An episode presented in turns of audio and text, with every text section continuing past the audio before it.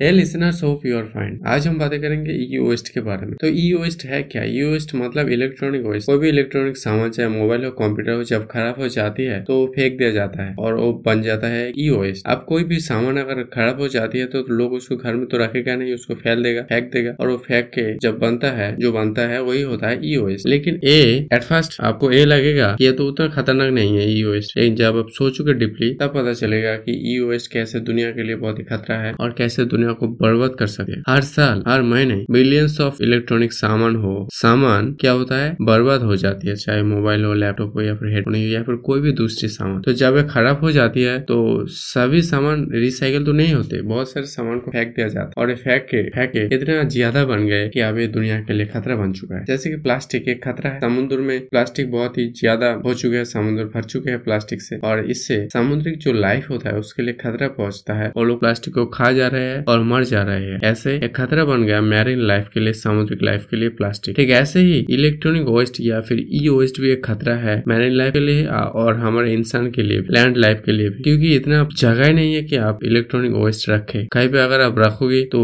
वो तो इतना आसान से पसा नहीं और रह जाता हुआ अगर आग लगा दोगे तो वहाँ से एक जहरीला गैस निकलता है, जिससे लोग बीमार हो सकते हैं, लोग मर सकते हैं। तो एक सबसे बड़ा खतरा है। तो इसीलिए बहुत सारे इलेक्ट्रॉनिक वेस्ट क्या करते हैं? कि जगह पे डंपिंग ग्राउंड पे रख देते हैं और वो और भी खतरा बन जाता है। उसको, उसका कोई सॉल्यूशन है ही नहीं। तो ये एक चिंताजनक बात है इस दुनिया के लिए। अब आगे क्या होगा? बहुत सारे कंपनी इसका अपॉर्चुनिटी इसका कोई दूसरा रिसाइकिल करने की कोशिश कर रहा है। लेकिन फिर भी बहुत है इससे बहुत है। ये सारे ई वेस्ट अब आशा करेंगे कि फ्यूचर में ये सारे ई वेस्ट या हमारे घर में जो बर्बाद हो जाते हैं, ये रिसाइकिल हो और कोई दूसरा प्रोडक्ट तैयार लेकिन फिर भी हंड्रेड परसेंट रिसाइकिल नहीं होगा। अगर होगा भी, फिर भी कुछ लोग तो उसको देगा नहीं ना। फेल देगा जहाँ पे पे वही पे फेंक देगा। ऐसे करके वो यूज़ बन के रहेगा तो ये खतरा बनते जा रहा है दिन ब दिन। हमें कोशिश करना चाहिए कम से कम इलेक्ट्रॉनिक जो सामान होता है उसको यूज़ करने का। ये बात ठीक है कि इलेक्ट्रॉनिक सामान के बिना हम रह नहीं सकते, दुनिया चल नहीं सकते। लेकिन फिर भी अगर कम हम यूज़ करें या फिर कोशिश करें तो कुछ हद तक हम इसको कंट्रोल कर सकते हैं। आज के लिए बस इतने ही। कल हम फिर मिलेंगे। मुझे फॉलो कर लो। Thank you